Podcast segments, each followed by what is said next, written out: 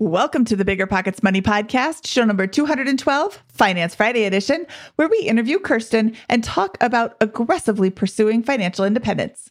I agree with y'all. I was very in my head about the nuances, and I don't think that in you know if I keep the HSA, I don't keep the HSA contribution or contributing to my HSA. I don't think that it's going to ruin my financial future by any means. I think I am at that point where it's just kind of like little nuances of things I'm trying to decide on to get me to the place I want to be faster.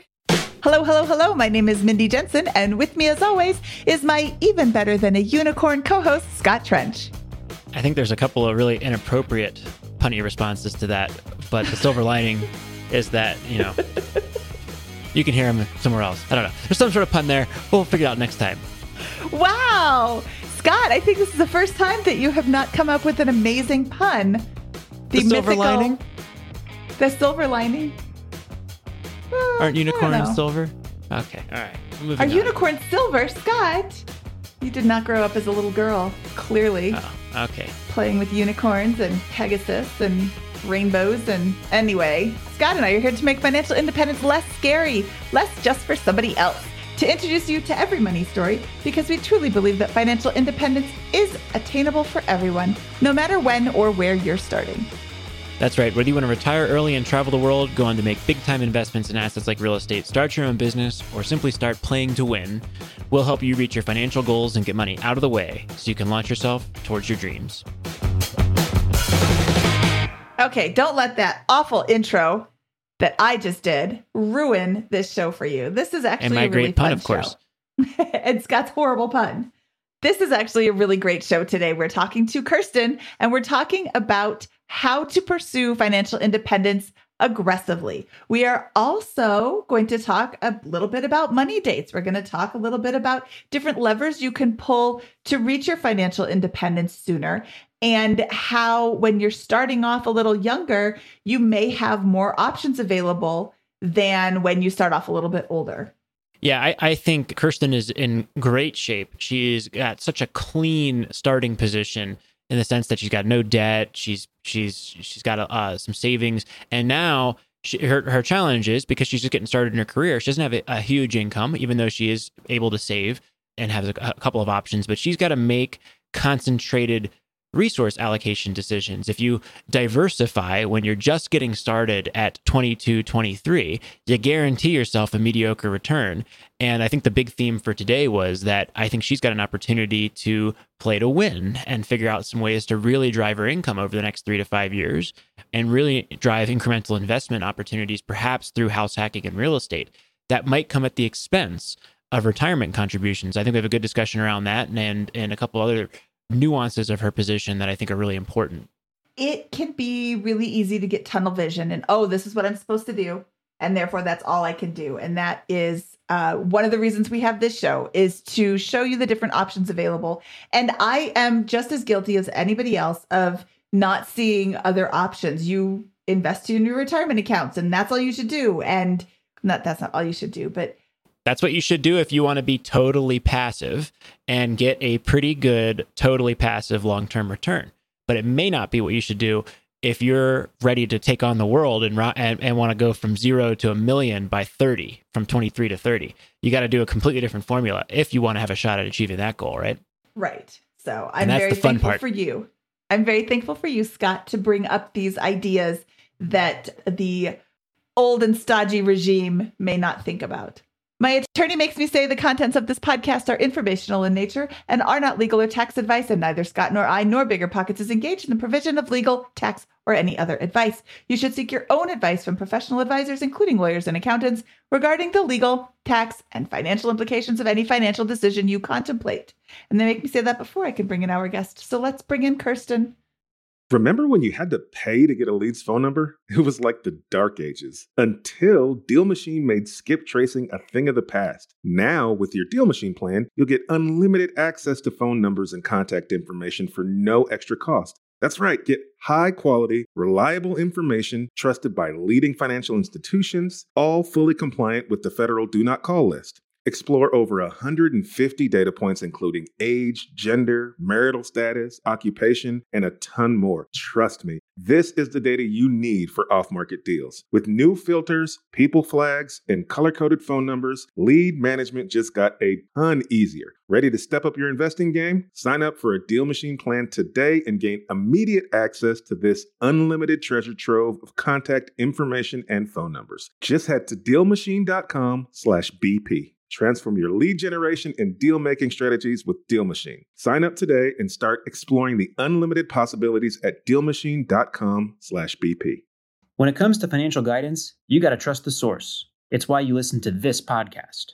When Mindy and I want to upgrade our wallets, we turn to NerdWallet. Scott's right. Their expert team of nerds dives into the details to help you find smarter financial products. Before NerdWallet, Mindy and I were paying for vacations in cash, missing out on miles, and not even knowing what we're leaving on the table. But now we're flying through the skies for free, thanks to our new cards with more miles and upgrades than ever. So if you want more travel rewards, hotel upgrades, or airport lounge access, no matter where you go next, let NerdWallet help you make it happen with a killer travel card. Don't wait to make smart financial decisions. Compare and find smarter credit cards, savings accounts, and more today at nerdwallet.com. NerdWallet, finance smarter.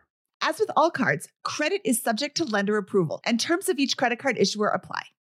You're trying to close on your next rental, so why is your insurance company dragging its feet? With long lead times and never ending paper forms, it's no wonder it takes forever to finally get a policy. Modern investors deserve better. They deserve steadily.com. At steadily.com, you'll get fast, affordable landlord insurance available online 24 7 in just a few clicks. You can even get next day coverage, which takes just minutes, by the way, to obtain. And you can do it all from your phone. Steadily was founded by landlords who created insurance products tailored to the unique needs of this industry. It's their sole focus, and that's why landlords nationwide consistently rate them 4.8 out of 5 stars. So whether you've got a single family, short term, or multifamily portfolio, steadily.com can secure the best coverage at the best price to protect your properties. Discover how Steadily can save you both time and money on your rental property insurance. Visit steadily.com for a commitment free quote tailored to your needs today. Kirsten is 23 years old and completely debt free. Yay! She's in a long term relationship and they've started talking about getting married in the next few years. She'd like to become financially independent by age 30 and is looking for the steps she needs to take to accomplish this goal. Kirsten, welcome to the Bigger Pockets Money Podcast. I'm so excited to talk to you today. Hi, Mindy. Thank you so much for having me. I'm so excited to be here.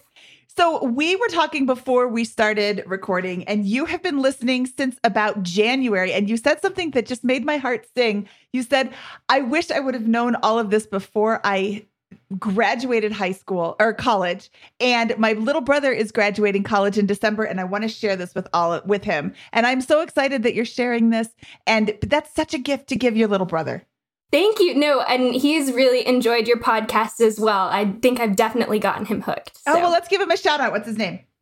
Jared. Jared, thanks for listening. Yeah, thanks for listening, Jared. Okay, this isn't the Jared show. This is the Kirsten show. Kirsten, tell me all your numbers. What is your income and debts? Oh, debts, no debts, debt free. What is your income, expenses, and investments? So I currently make $55,000 a year. I work in HR for an oil and gas company. I I guess we can just start with my expenses. Um, car insurance is about $70 a month. I spend about $120, $150 on gas. My cell phone bill is $50. Um, my apartment rent is $890. This these are all monthly, by the way. Um, utilities around 110 to 120 life insurance is $25 and i wanted to talk to y'all more about that too if you think i should have life insurance at this age or not. Food i spend about $200 on groceries.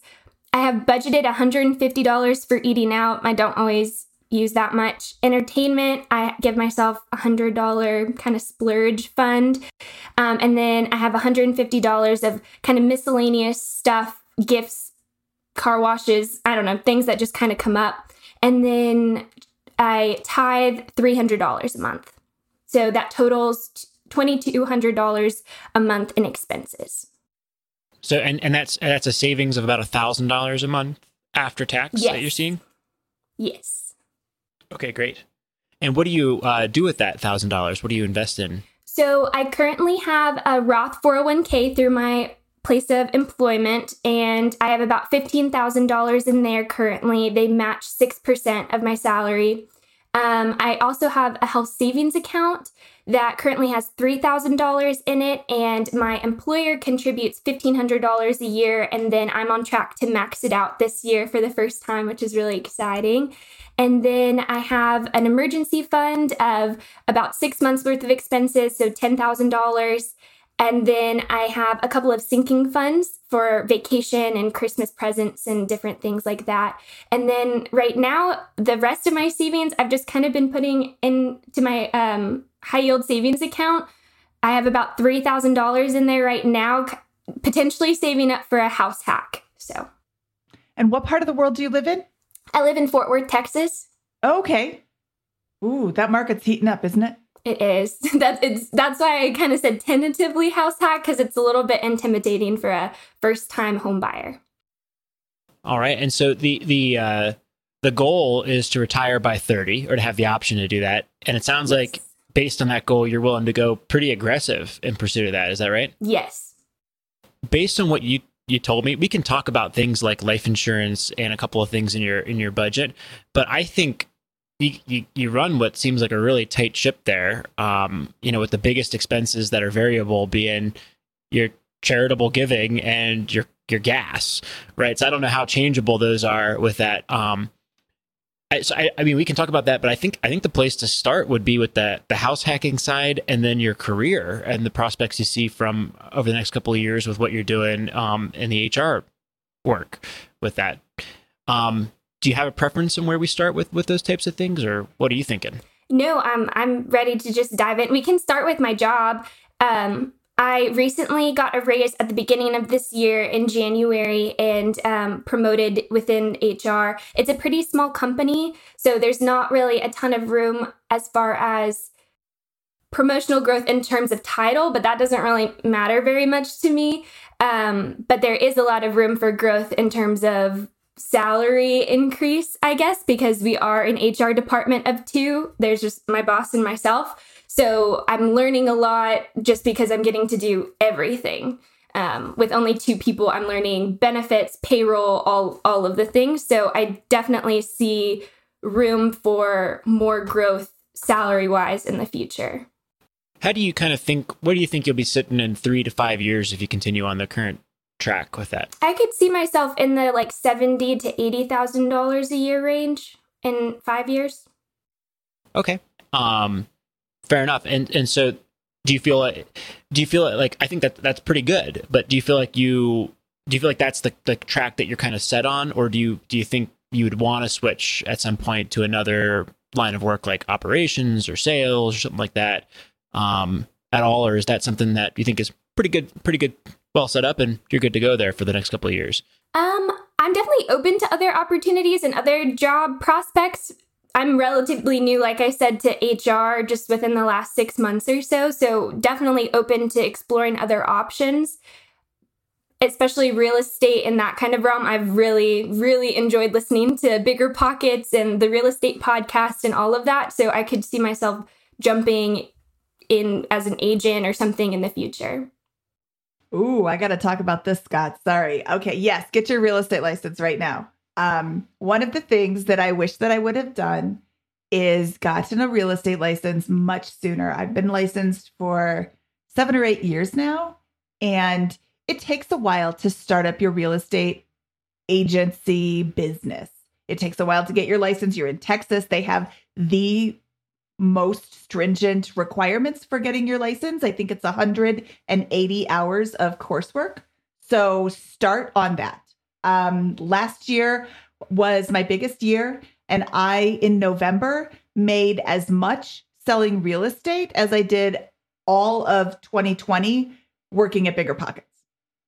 And it was a little too much for me. I also have children and you know, other obligations outside of work and all these things. So it was really, really kind of hectic. But if you can sell one house a month, commission is about two and a half to three percent. So what our house is three three hundred thousand. That's nine thousand dollars extra commission in your pocket. And yeah, there's expenses and blah, blah, blah. You have to pay taxes on that and all of that. But there's that can be really lucrative. So if you're interested in that, look into what it takes to get your real estate license because you are young, you don't have children right now. When you're young, I'm going to make generalizations, but when you're young, you have a lot of energy. It's okay to be, you know, go, go, go. You don't have kids that you're putting in daycare so that you can go sell a house or, you know, leaving with your husband so that you can go sell a house.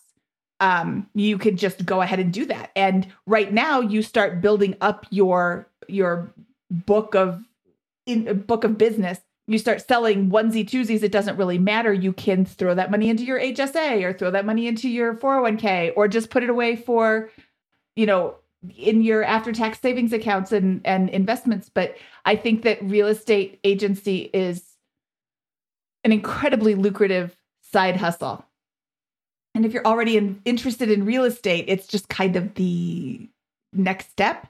If you want to sell properties to other people. So I really like selling properties to other people. I wouldn't recommend just getting a license so you can save commission when you buy or sell one house every six years. I don't think it's worth it then. I agree with Mindy in principle. Um, I'm not sure if real estate agent is the specific one. It's, it's very specific. It's a very specific career trajectory but I will say, kind of just looking at where where you're at and all the options you have with all a lot of this stuff. Right now, it looks like you're making about 35, 40,000 a year. Is that right in base? Yeah, after taxes. Mm-hmm. Yeah, and you expect that to double over the next three to five years, which is which is, or I, I guess you said what, what was the pre pre tax? Pre tax fifty five thousand. 55 okay so that's that's pretty good but you think it's only going to go up to 70 or 80 over the next 3 to 5 years right and so that's that's good. That's not bad money. But if you're thinking about trying to hit the the, the moving target of retiring at 30, right? And if you want to have a family and those kinds of things, then you're going to need to cover more than $2,200 a month in expenses at that point.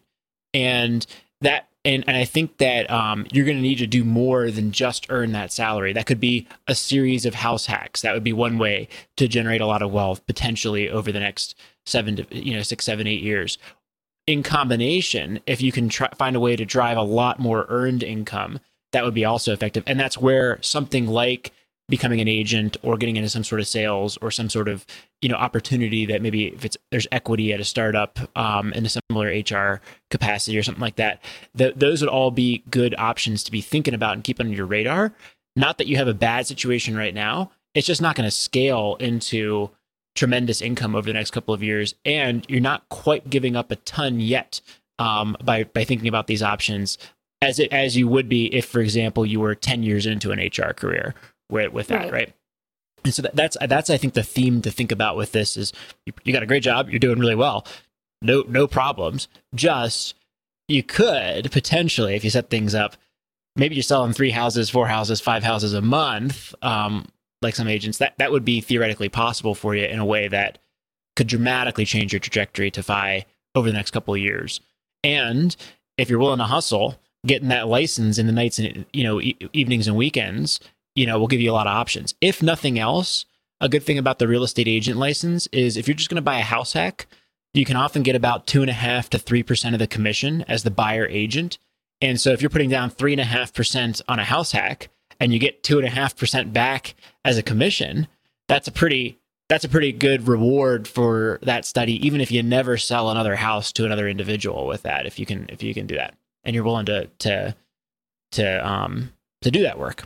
So I like the suggestion, but I think the theme is is the key thing. If you don't like the agent, there's there's probably other opportunities that are similar in nature to to that suggestion. No, I appreciate that. I hadn't considered the real estate agent in terms of helping me with my house hacks and stuff in the future. So that's a really good point. I'm really excited to look into that more. Mm-hmm. Yeah. So the, yeah. So that's that's a good option for you because of the, the circumstance you have right now, and it seems like the the willingness to hustle and do a couple of extra things on the side with that.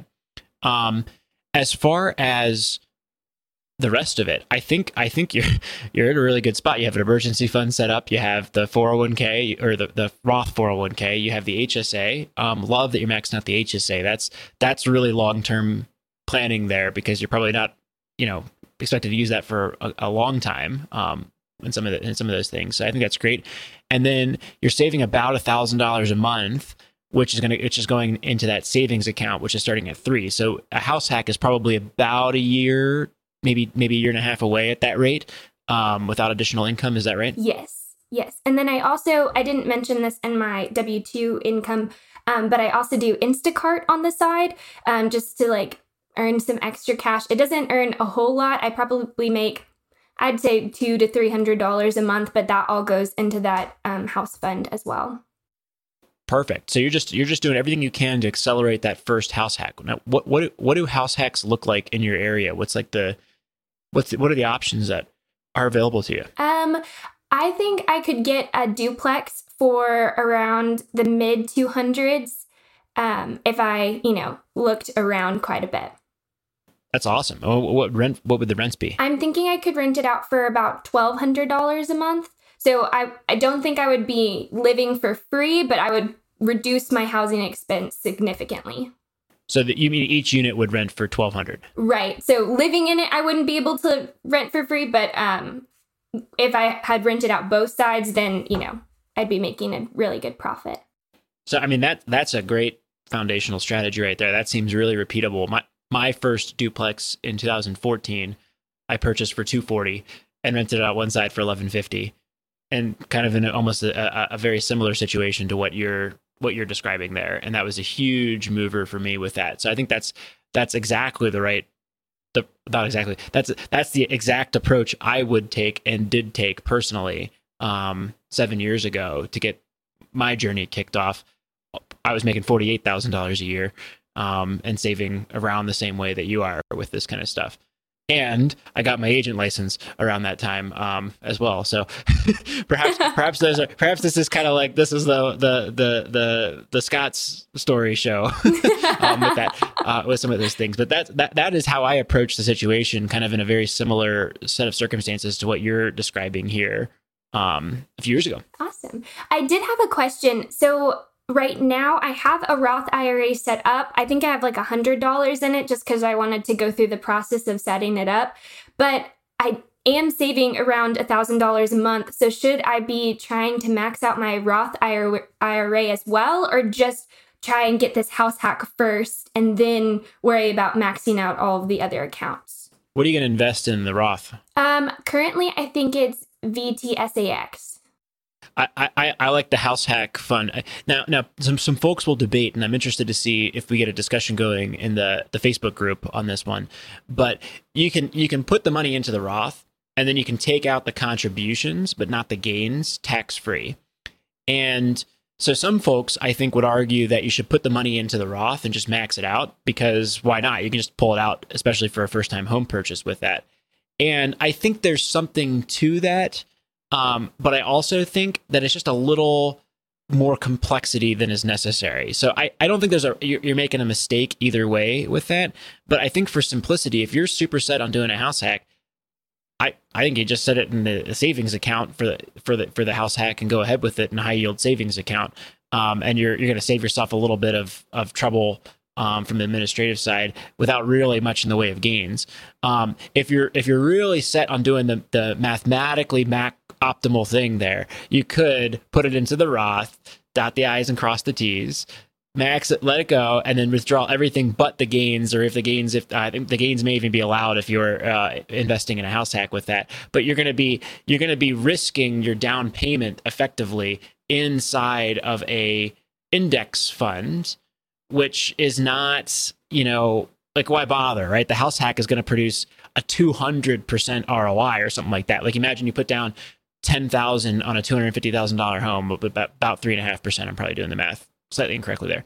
You know, and then if that home appreciates three percent, it's going to go up seventy five hundred. That's a seventy five percent ROI, right? Especially since you're going to get you know you you get portion of the down of the um commission backs. You're saving money on closing costs if you're an agent, right? Then you, you know the you're going to pay you're going to instead of paying 875 in rent, you're going to pay $300 in rent because you got the stuff that the rent coming in from the other side. So that's going to be $500 a month. That's 6,000 a year.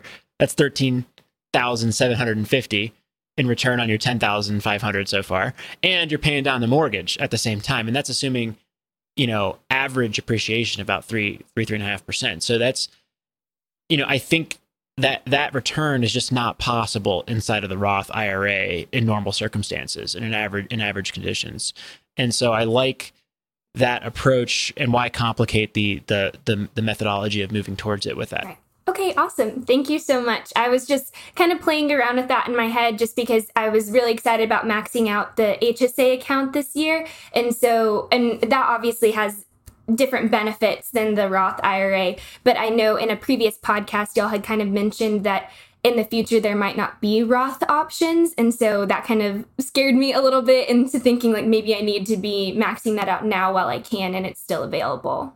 Well, let me ask you about the HSA. Why why why max the HSA at the expense of delay in the house hack? You know, that's that, that's three months delay to your house hack. You know, is that do we think that's good, a good approach with that? Even though we love the HSA, Mindy and I. Mindy, what do you think? Well, I am frantically typing in the Mad Fientist uh, HSA HSA article to see what he calls it. The HSA, the ultimate retirement account. So I think that, first of all, we should link to this article. If you haven't read it yet, Kirsten, I'll send it to you. It's a great um, argument for the maxing out the HSA because that may not always be available to her as well. So the HSA versus the Roth, they're both great accounts. I support them both. And if you have all the money in the world, max them both out. But HSA over the Roth right now because the HSA will allow her to take out money sooner than the Roth would for random onesie twosie expenses. She can just say, hey, here's all of my receipts. I'm a little short this month. I'm going to take out a $100. Or, hey, I had this really big expense. I'm going to take out a $1,000 because it's invested and it's growing exponentially. She can take out money from the HSA for her qualified medical expenses at any time. With the Roth IRA, she can only take them out for school and the purchase of a house and I think health expenses. Correct me if I'm wrong. I think there's just those three big ones. So it's not as accessible.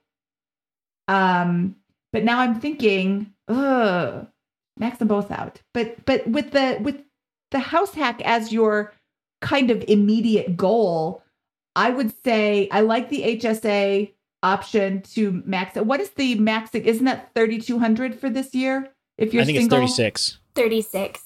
3600. Okay, so you're almost there, right? You already have 3000 in it from this year? Right. Well, and that's a part of it is from last year. So the 3000 is just what I have in the account right now. And okay. I was also going to bring up that my employer puts in $1500 a year whether I put in any money or not. So I wouldn't if even if I didn't contribute to my HSA and didn't max it out, I would still be having money put in there every paycheck. When it comes to financial guidance, you got to trust the source. It's why you listen to this podcast. When Mindy and I want to upgrade our wallets, we turn to NerdWallet. Scott's right. Their expert team of nerds dives into the details to help you find smarter financial products. Before NerdWallet, Mindy and I were paying for vacations in cash, missing out on miles, and not even knowing what we're leaving on the table. But now we're flying through the skies for free thanks to our new cards with more miles and upgrades than ever. So if you want more travel rewards, hotel upgrades, or airport lounge access, no matter where you go next, let NerdWallet help you make it happen with a killer travel card. Don't wait to make smart financial decisions. Compare and find smarter credit cards, savings accounts, and more today at nerdwallet.com. Nerdwallet, finance smarter. As with all cards, credit is subject to lender approval, and terms of each credit card issuer apply. Listen up, business owners. Here's some quick math fewer costs equals more profit. The problem? You're spending more than ever on operations, materials, deliveries, software, and more. So why not reduce your costs and headaches with NetSuite by Oracle? NetSuite is the number one cloud financial system, bringing accounting, financial management, inventory, and HR into one platform and one source of truth. NetSuite lives in the cloud, which means you can reduce IT costs with no hardware required. Cut the cost of maintaining multiple systems because now you've got one unified business management suite. You improve efficiency by bringing all your major business processes into one platform, slashing manual tasks and errors. It makes sense that over 37,000 companies have already made the move to NetSuite. Don't let rising costs sink your business's growth. By popular demand, NetSuite has extended its one of a kind flexible financing program for a few more weeks. Head to netsuite.com slash BP money. That's netsuite.com slash BP money. netsuite.com slash BP money. You're trying to save, trying to invest, but your bank account is stuck.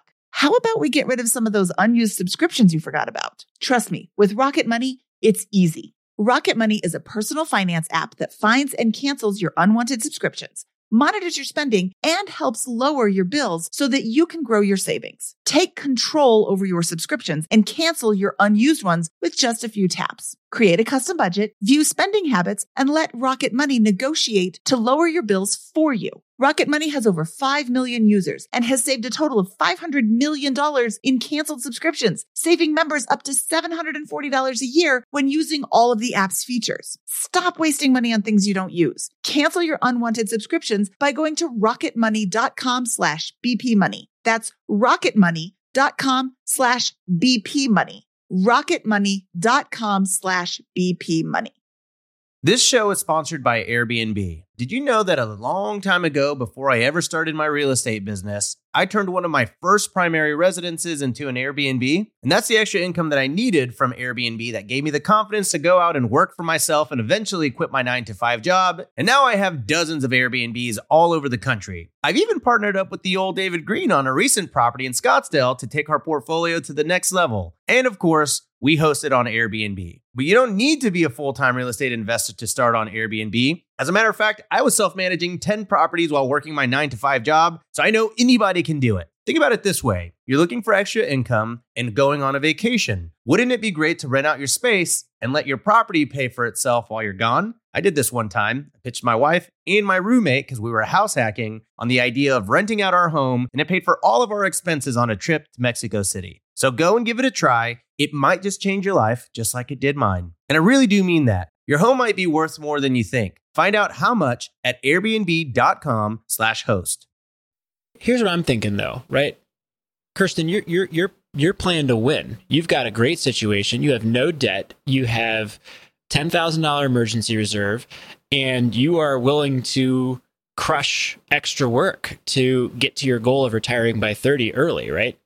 So the problem I have with the HSA, the Roth, the 401k, any retirement account in your situation and for a brief window of time only is that you're guaranteeing yourself a mediocre return. That's the whole reason we invest in VTSAX, regardless of which account, is because it's going to produce an average return over the long run with that, right? And, mm-hmm. but like, you're willing to house hack. And you know that mathematically, odds are you know, you can always get crushed. The market can always go down. You can always get you lose with this stuff. But the odds on are that on average, most of the time, that house hack move is going to produce a completely different profile of return that's going to accelerate your wealth compared to VTSAX uh, in a normal in normal circumstances. And so you know, look, I'm, i know I'm caveating that a lot with the normal circumstances thing, but like if you want to retire by 30, you're going to have to make some big moves. And the earlier you can do that, the more opportunity you're going to have compounding in front of you. And so I, I you know, that 3000 in the HSA is going to slow you down by three, four, five months in terms of feeling comfortable with that, that purchase. I, I like potentially, even though I would go in exactly the order you're going in, take the match, then the HSA, then max the Roth, then so on and so forth, if you have an abundance of cash. But in your case, you don't. And you've got a lot of energy, time, hustle, commitment, intelligence, all that stuff going for you with this. I, what I did personally is I, I didn't contribute to any of those things and I just put it all into the, the house hack fund. And that got me going within a year into that first house hack. And that completely changed my life and trajectory. Nowadays, you know, years later, I earn enough income and have low enough expenses still that I'm able to to go through that whole list and then have still some left over. But that is just not a luxury you're going to have for the next couple of years. Um, you will have it eventually. I, I am uh, pretty confident based on where you're going with all this stuff. But I think in the meantime, you got to make some trade offs. And I, I, I like for the next year or two potentially going towards the house hack fund and once you've got let, let's let's let's put this as a strategy together right let's say that you in the next year can, can come up with 15 grand in addition to your three grand. That's 18,000, right? You put down 10 on a house hack and you're left over with eight plus your emergency fund of 10. right? So that's that's still a reasonably responsible position, even though you might like to have a little bit more reserve for the House hack, depending on that kind of stuff. But that's that would be the earliest you could maybe reasonably get there is when you have about eighteen thousand or so in your house fund, or fifteen, or something like that, right? Um, maybe a little earlier, um, depending on how how how how uncomfortable you're willing to get with that. But that would be that from there. Now all of a sudden you're going to start saving after you get things set up another 500 $600 a month on top of what you're currently doing. And then you can build the next fund for the next house hack, uh, which you can purchase 12 to 24 months later, depending on your comfort level and timeline. And from there, you're going to be in a really nice position where you have a rental property, a second house hack, probably your income's going up at your job to a certain extent. You're selling houses left and right with Mindy's uh, agent suggestion. With I'm just I don't know about that one, but but in, even if you don't have any extra income from the Instacart or the agent side hustle or anything, you probably your income's going to go up a little bit at, at the job over the next couple of years, and you could be sitting in a situation where now you're saving two three thousand dollars a month and you can go through that list and begin maxing them out. And you're just delaying that by two, three years, not because you're buying a boat or doing something irresponsible for not investing, but because you made a hard resource allocation choice of choosing to go after the higher probability bet a little sooner than the the the the formulaic retirement account approach in the early stages. So I'm, again, I'm not saying I'm against the retirement accounts. I just think that in your situation, the way you're set up, that it might be good to forego them temporarily to get into that house hack and then go back to it with that. So that's you know, I get beat up sometimes for saying that, but I think there's a certain there's a time and a place to skip the retirement accounts and you might you might be in there in that place. Mindy, what do you think? I think that I will allow you to make this suggestion and I will encourage Kirsten to run the numbers and see, you know, look at it from a bunch of different angles. I mean, that's why this episode exists to suggest different things because it is really easy to get tunnel vision. And I've got it. I love the Roth, I love the HSA, but I'm also in a different place in my life and a different financial position than you are. So it's, you know, I have to remember that, you know, this this actually might be a really great suggestion from Scott, but you have to be comfortable with it. So if you are comfortable with foregoing the HSA contributions or reducing them significantly, um, that would uh, I would allow you to consider that. I'm not going to say no, no, no. What a terrible idea.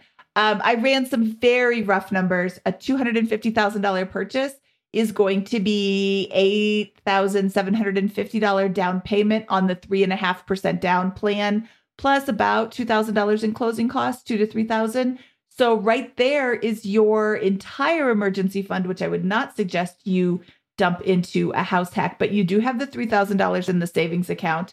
And, you know, like Scott said, if you can start cranking out this, this money, this, uh, the generate the income with the house hack, that could be a really, I mean, you're getting rid of your rent at 875. If you could completely cover your mortgage, that would be huge. You could probably do more than that if you're willing to live like Scott did, where you rent out one half of the duplex, you rent out a bedroom in your unit.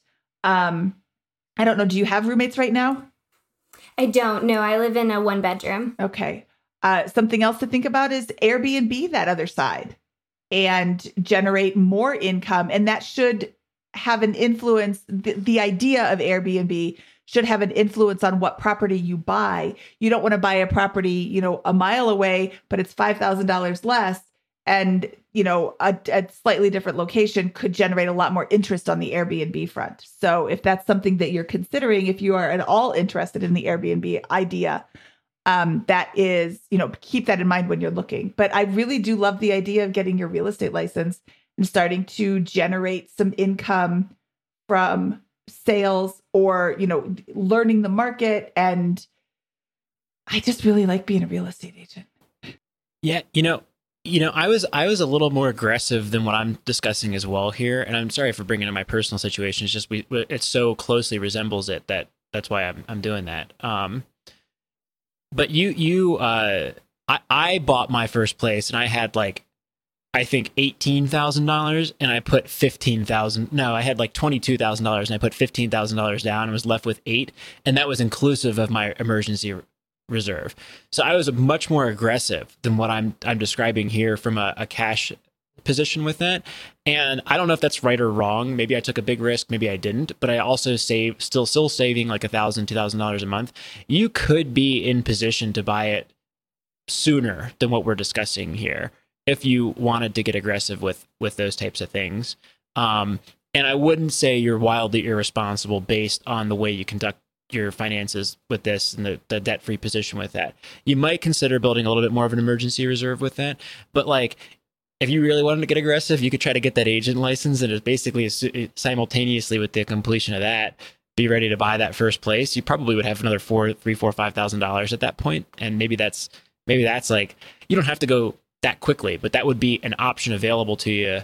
Maybe that could really accelerate that, and then you have a lot of your cash back because you're putting down eight. Like let's say this: you have thirteen thousand in cash right now.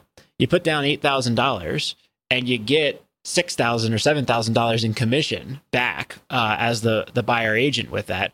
That's you know now you're left with ten thousand dollars after you buy your place. That's that's an interesting spot to be in. That that's not not too bad. So yeah, I definitely want to encourage you to start looking at the market now. I think it is a, you know, we're in a weird market, but it's definitely time to start looking and considering. And, you know, I don't know that you need to talk to an agent right now. You you can look on Zillow and Trulia and, you know, the the online portals where you can see what's up coming on the market.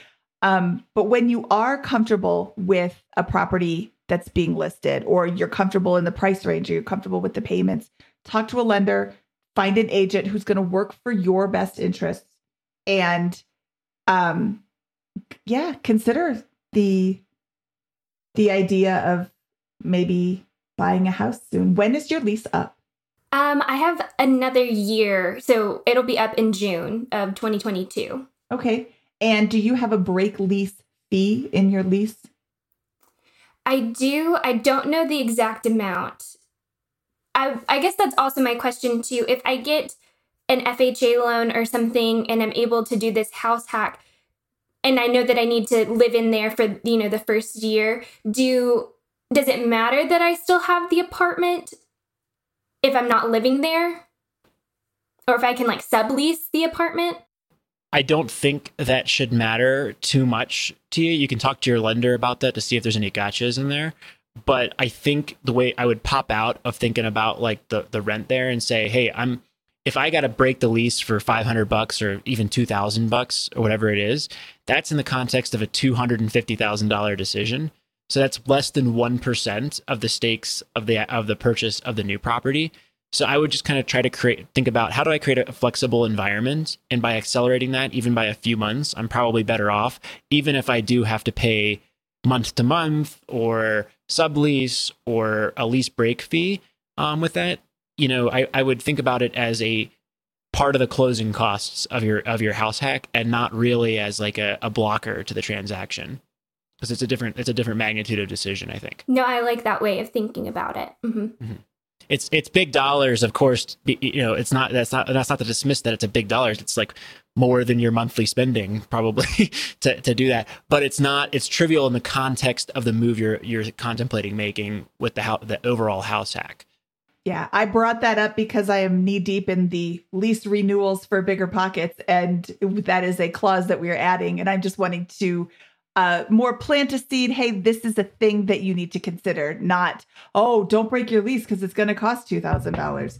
If it's you know if it works out, and then if you do decide to break your lease, if you are going to buy a property, just give your landlord a lot of notice as much as you can, and be open to having them come in and be able to rent it out and make it a smooth transition for them. You know, I, I, I have a, a spreadsheet that I built a while back that kind of compares these. You can use the bigger pockets calculators as well, but on in our file place, biggerpockets.com slash file place, there's a spreadsheet that call that's called house hack versus buy versus rent. And we'll link to it in the show notes here, but you can download that and fill around with numbers as, if you want to kind of think through the math and kind of see, okay, like this is going to make me this much next year, and I'm worried about this lease break fee or whatever it is. That will help you, I think, kind of put those numbers into perspective with, within that spreadsheet. So I'll I'll send you that following the show, and then we'll link to it in the show notes for anyone else who's interested.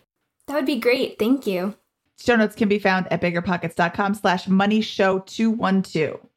So Kirsten, this is this is a really impressive financial position that you've built here. It's I I mean you're you're in really good shape and we're debating not, you know, how to fix problems, but how to how aggressive you should go with your investments because you have all these options in front of you and because you've you've set yourself up so well with this. Um just a quick question for some people who might be wondering: How are you debt free? It sounds like you you graduated um, a year or two ago. How did you graduate debt free from there? And where'd so, you go? I went to a public university at University of North Texas and was able to get a full tuition scholarship, which was awesome. And I also took a lot of dual credit and AP classes, which I know that y'all have talked about a couple of times, and I definitely highly recommend as well, just because that's an awesome way to save on college costs. But I think my biggest savings um, or way I was able to not take out student loans at, in college was that I worked for housing at my university. So I there's a lot of avenues that you can go when working for housing. I think a lot of people just assume that you can just do uh, the resident assistant, which is kind of the person I guess kind of the mom, you know, that like, oh, you're being too loud, or like knock on your door, make sure you're following all the rules and stuff. And that doesn't appeal to a lot of people and didn't really appeal to me at first either. And so I ended up working for the Housing Association. So I was basically an event planner at my university for the people who lived in the residence halls. So I would come up with all these community building activities and stuff for people to make friends and get to know each other, especially those like that first couple of months of college when it's kind of awkward. And so I was able to do that. And then they paid for my housing because I lived in one of the dorms. And then they also gave me a food plan. So, what my scholarship didn't cover was all my living expenses, and my job covered all of my living expenses, which was really cool. Wow. That's awesome. How many hours were you working a week as the event planner in the housing department? Oh, they were awesome about knowing that we are students first. And so I don't, I did not work more than 20 hours a week doing all of this event planning. And it was super fun too. So it didn't even feel like work when I was working. So that was awesome. And there were other, some of my friends were housing ambassadors. So when prospective students came to the university and wanted to see what hall they were going to live in the next year, they would take them on tours of the hall and show them all the cool perks of where they're going to live. And they got free housing and a food stipend and all of that. Um, some of my friends were facility assistants. So they would go in and change people's light bulbs, help them loft their beds, like kind of um, minor maintenance tasks that needed to be done in and around the halls, and they got free housing and food and all of that as well. So you don't have to just be a resident assistant. You can also do a ton of other jobs within housing. That, this is awesome. What a great tip and trick. And I just want to point out another great thing about your attitude with this is like, oh, it wasn't more than 20 hours a week. 20 hours a week even approaching 20 hours a week is a lot even it, it, while you're a full-time student with that kind of stuff and something that i think a lot of people would, would balk at. And you're just you're just kind of talking about it as a privilege to not have to work that much with that to, to cover college costs. That's that's a fantastic outlook and i think sheds more light on why you're in such a strong position right now. Thank you.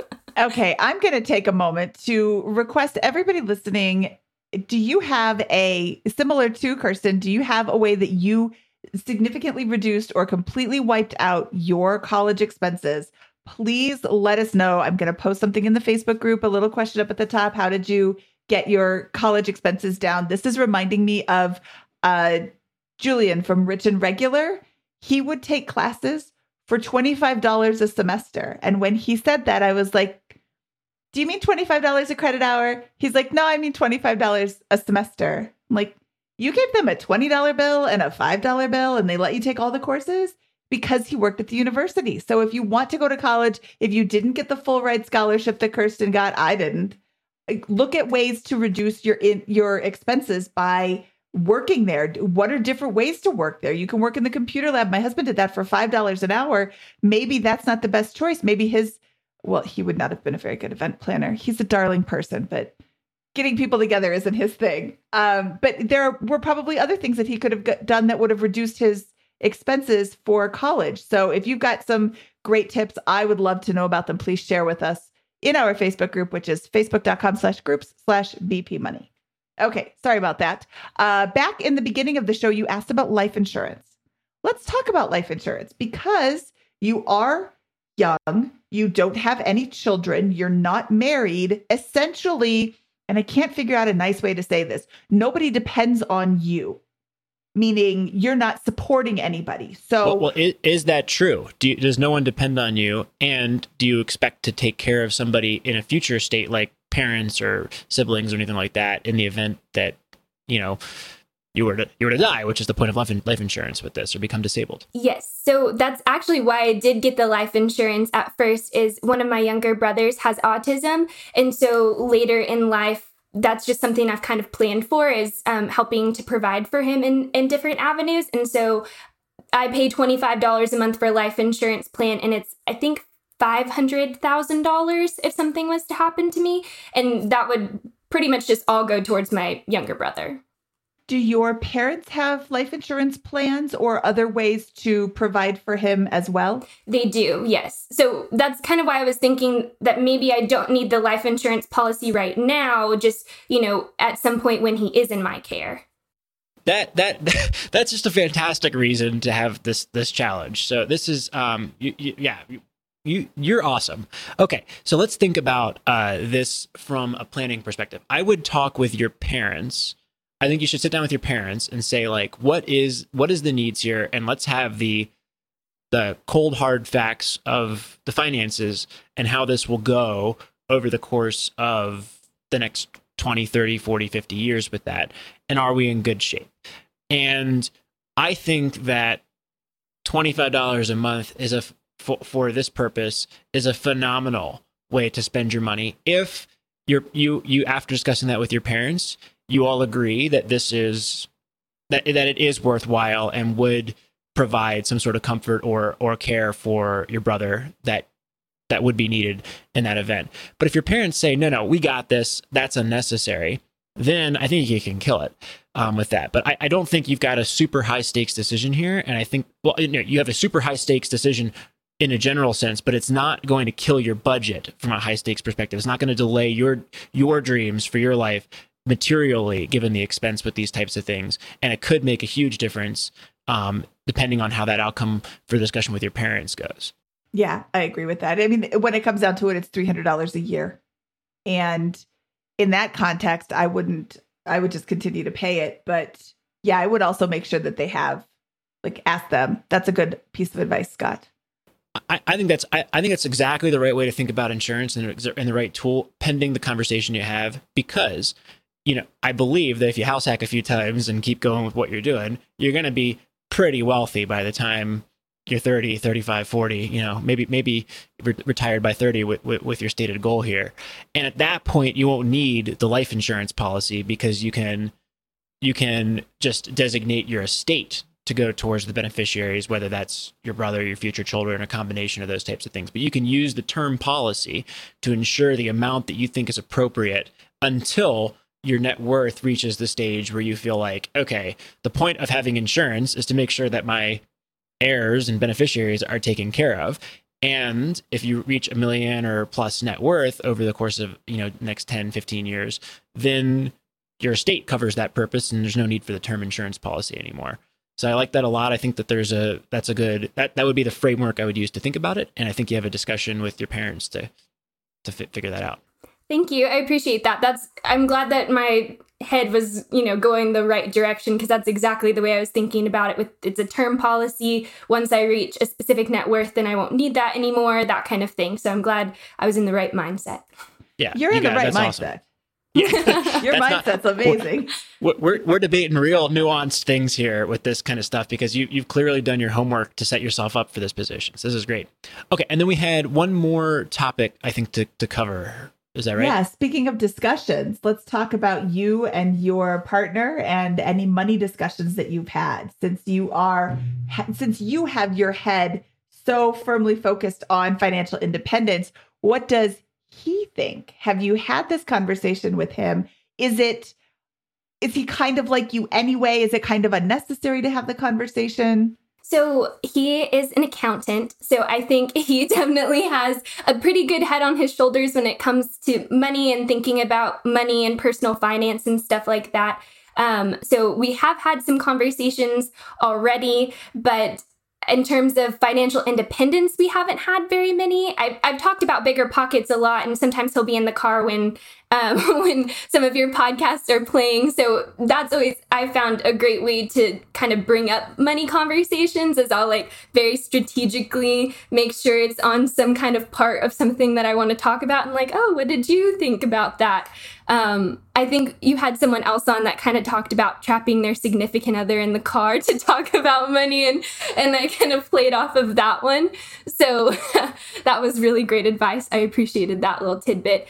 But um, yes, yeah, so I think that we've had some good conversations about money. He does have student loan debt that I didn't have, so that's definitely something we've kind of talked about going forward, like how to tackle that because it's $40,000, so pretty significant amount that I don't think he'd be able to finish paying off before we would get married in the timeline that we've talked about. So it, it's kind of, I guess my question to y'all is how do you go about having money conversations when your finances aren't combined yet and probably won't be combined until you are married?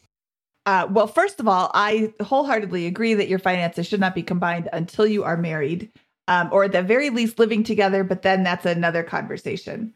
Um, how do you go about having the conversation?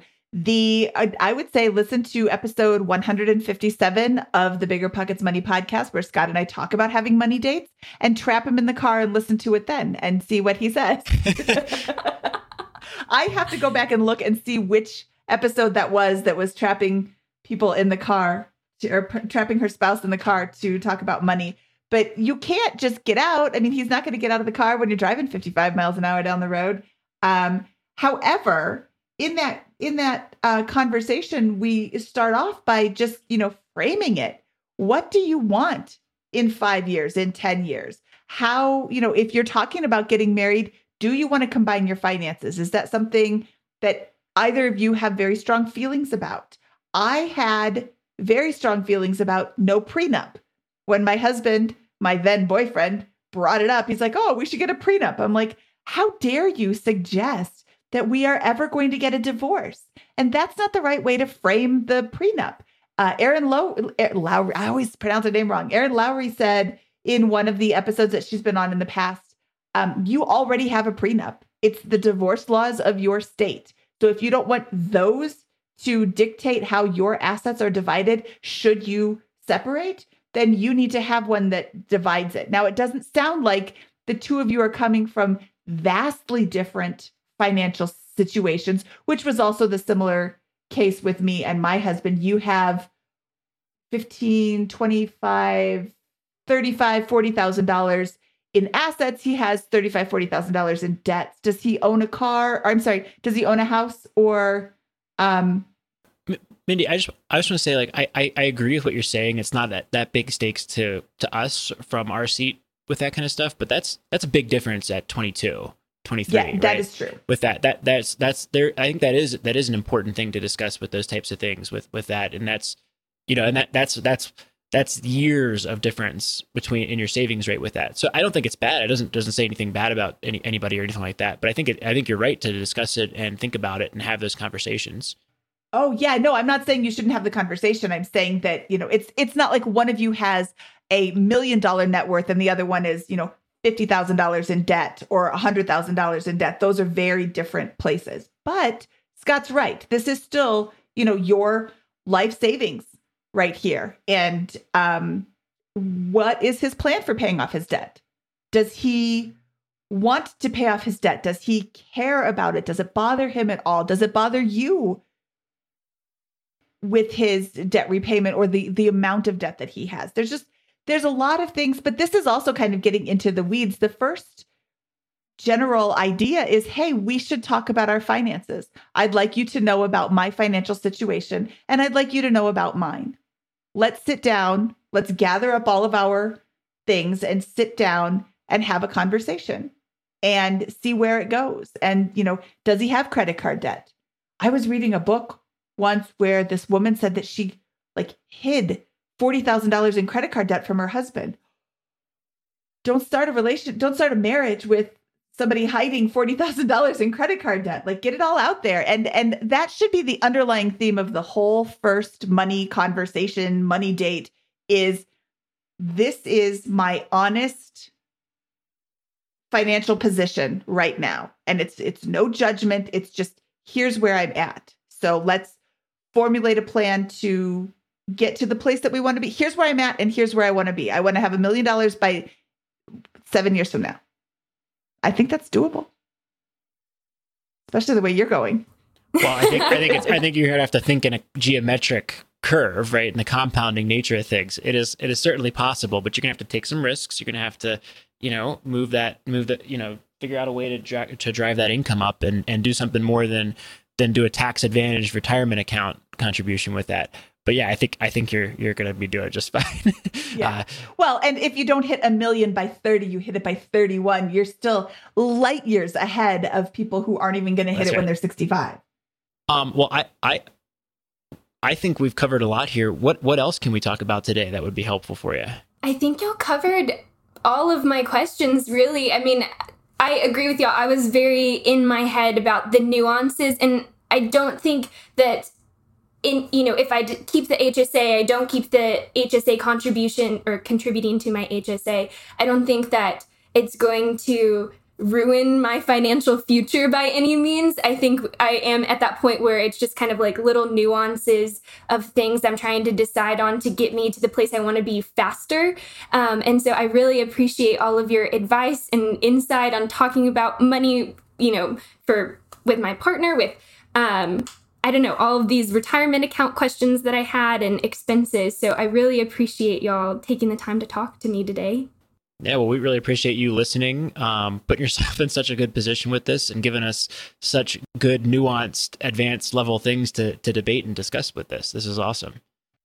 Okay, Kirsten, thank you for joining us today. This was so much fun. I'm super excited for all of your uh, opportunities because there's just really the world is wide open to you, and that's you're killing it. You're you're doing everything right. Jared, if you're listening to this, listen to your big sister, do all the things that she says, and be just like her. Um, okay, Kirsten, do you have a joke to tell at parties? I do. Why are teddy bears never hungry? Oh, I don't know. Because they're always stuffed. That's awesome. I love it. I love it. Okay, and you can find Kirsten in our Facebook group. Can they find you? Are you in our Facebook I am, group? yes. Yes, okay, perfect. We are going to ask a couple of questions from this show. Tips for paying for college outside of the scholarship, HSA or Roth, which one would you max first? And get some advice from our listeners as well. But Kirsten, thank you so much for your time today. This was a lot of fun. Thank y'all. I really appreciate y'all having me on yeah, this was a great episode. Thank you for for coming on and thank you for listening and sharing the show with what sounds like your brother and and your boyfriend. So, as I mentioned at the beginning, we'll, we'll, probably owe you a beer for all the all the referrals to BP Money. Yeah. yeah, the next time you're in Denver, hit us up. Absolutely. Thank y'all so much. Okay, we'll talk to you soon.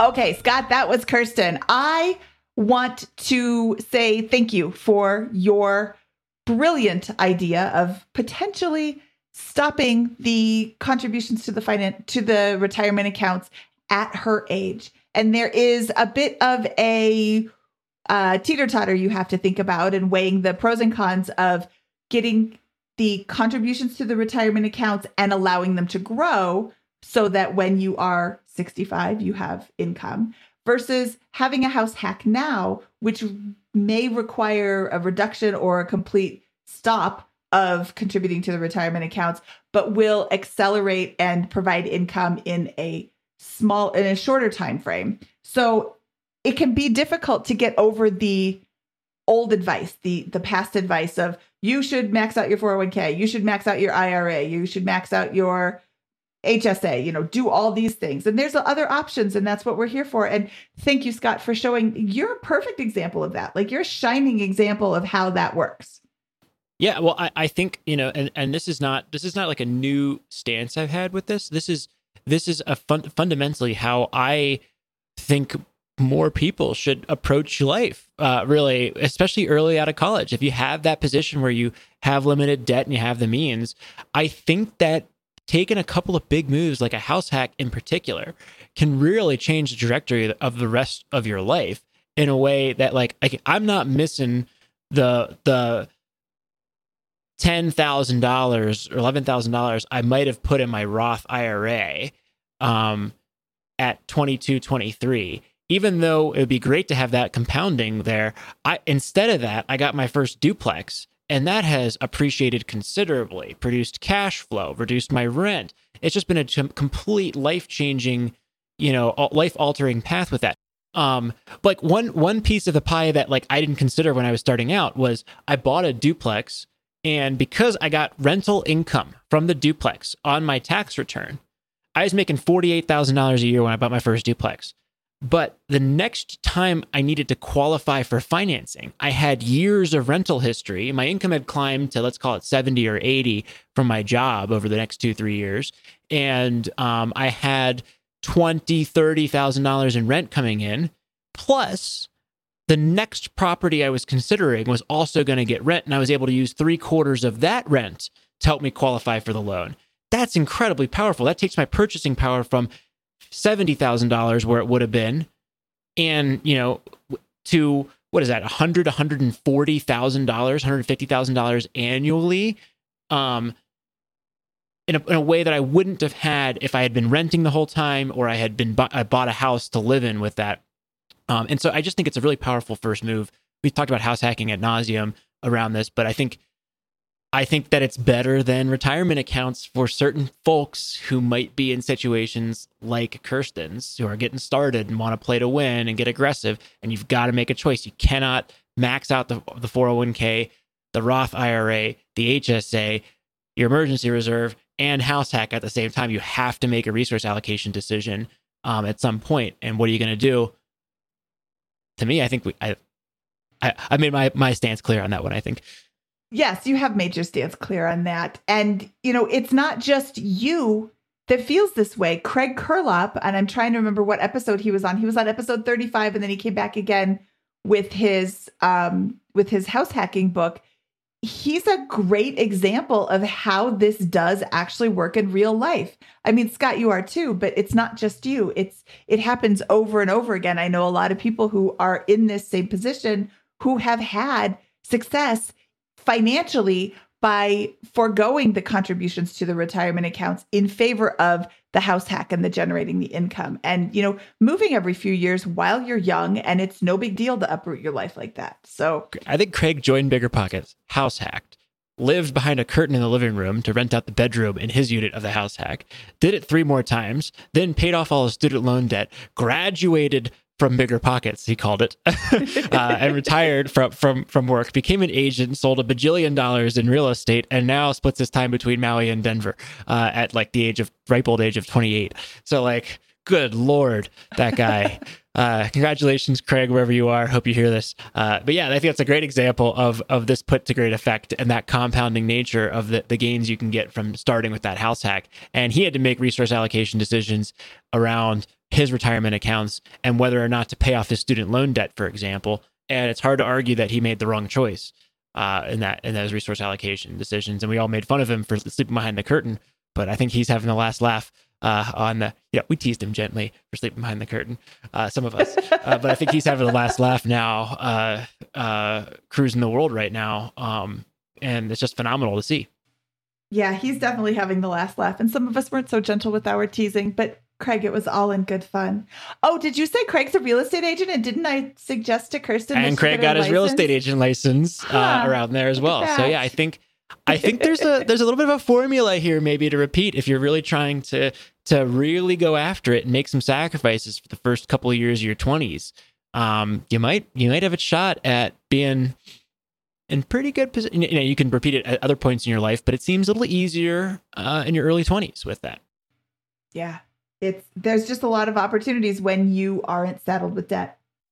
Um, okay, so earlier in the show, I asked if you would contribute to the HSA or the Roth IRA first? Which one would you max out first? We're going to ask that question in the Facebook group. You can jump on over to facebook.com slash groups slash BP money. And I also asked how you paid for college or how you reduced your college expenses that wasn't a scholarship. So just like Kirsten worked for the housing department at school, and Julien from uh, Rich and Regular worked in the oh my goodness, it's been too long since we spoke to. Was he in the admissions office? He worked for the, it was his full time job, but he was able to get his degree for $25 a semester, which is un ridiculous, but good for him. I mean, that's awesome. If there are ways that you can reduce your college expenses, how many people do we talk to who started off saddled with debt and now they're in their mid 30s, late 30s? They just finally paid off all their student loan debt and now they can get started or they feel that now they can get started. So uh, if you have suggestions for that, please hop on over to the Facebook group and give us your ideas. Uh, Scott, we have gone pretty long this week. Why don't we get out of here? Let's do it. From episode 212 of the Bigger Pockets Money podcast, he is Scott Trench, and I am Mindy Jensen saying chop chop lollipop.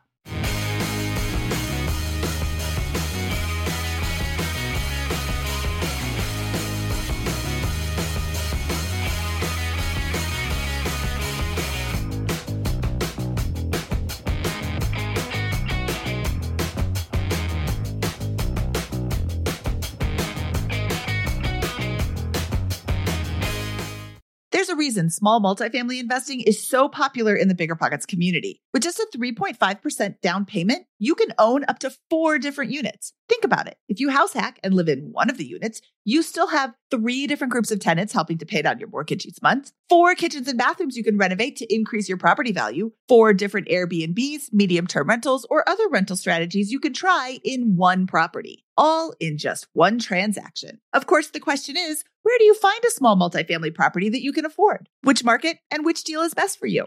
Once you close, how do you manage it, optimize it, keep scaling, and living your life without being tied down by four leaky toilets or four fussy tenants? These are all great questions, all to be answered in the upcoming Small Multifamily Bootcamp with Chris Lopez and Leka Devatha. So if you're serious about growing your portfolio with this highly efficient strategy, head to biggerpockets.com slash four today and join us in the Small Multifamily Bootcamp. That's biggerpockets.com slash F-O-U-R. See you there. The content of this podcast is for informational purposes only. Past performance is not indicative of future results, and all host and participant opinions are their own. Investment in any asset, real estate included, involves risk. Use your best judgment and consult with qualified advisors before investing. Only risk capital you can afford to lose. Bigger Pockets LLC disclaims all liability for direct, indirect, consequential, or other damages arising from reliance upon information presented in this podcast.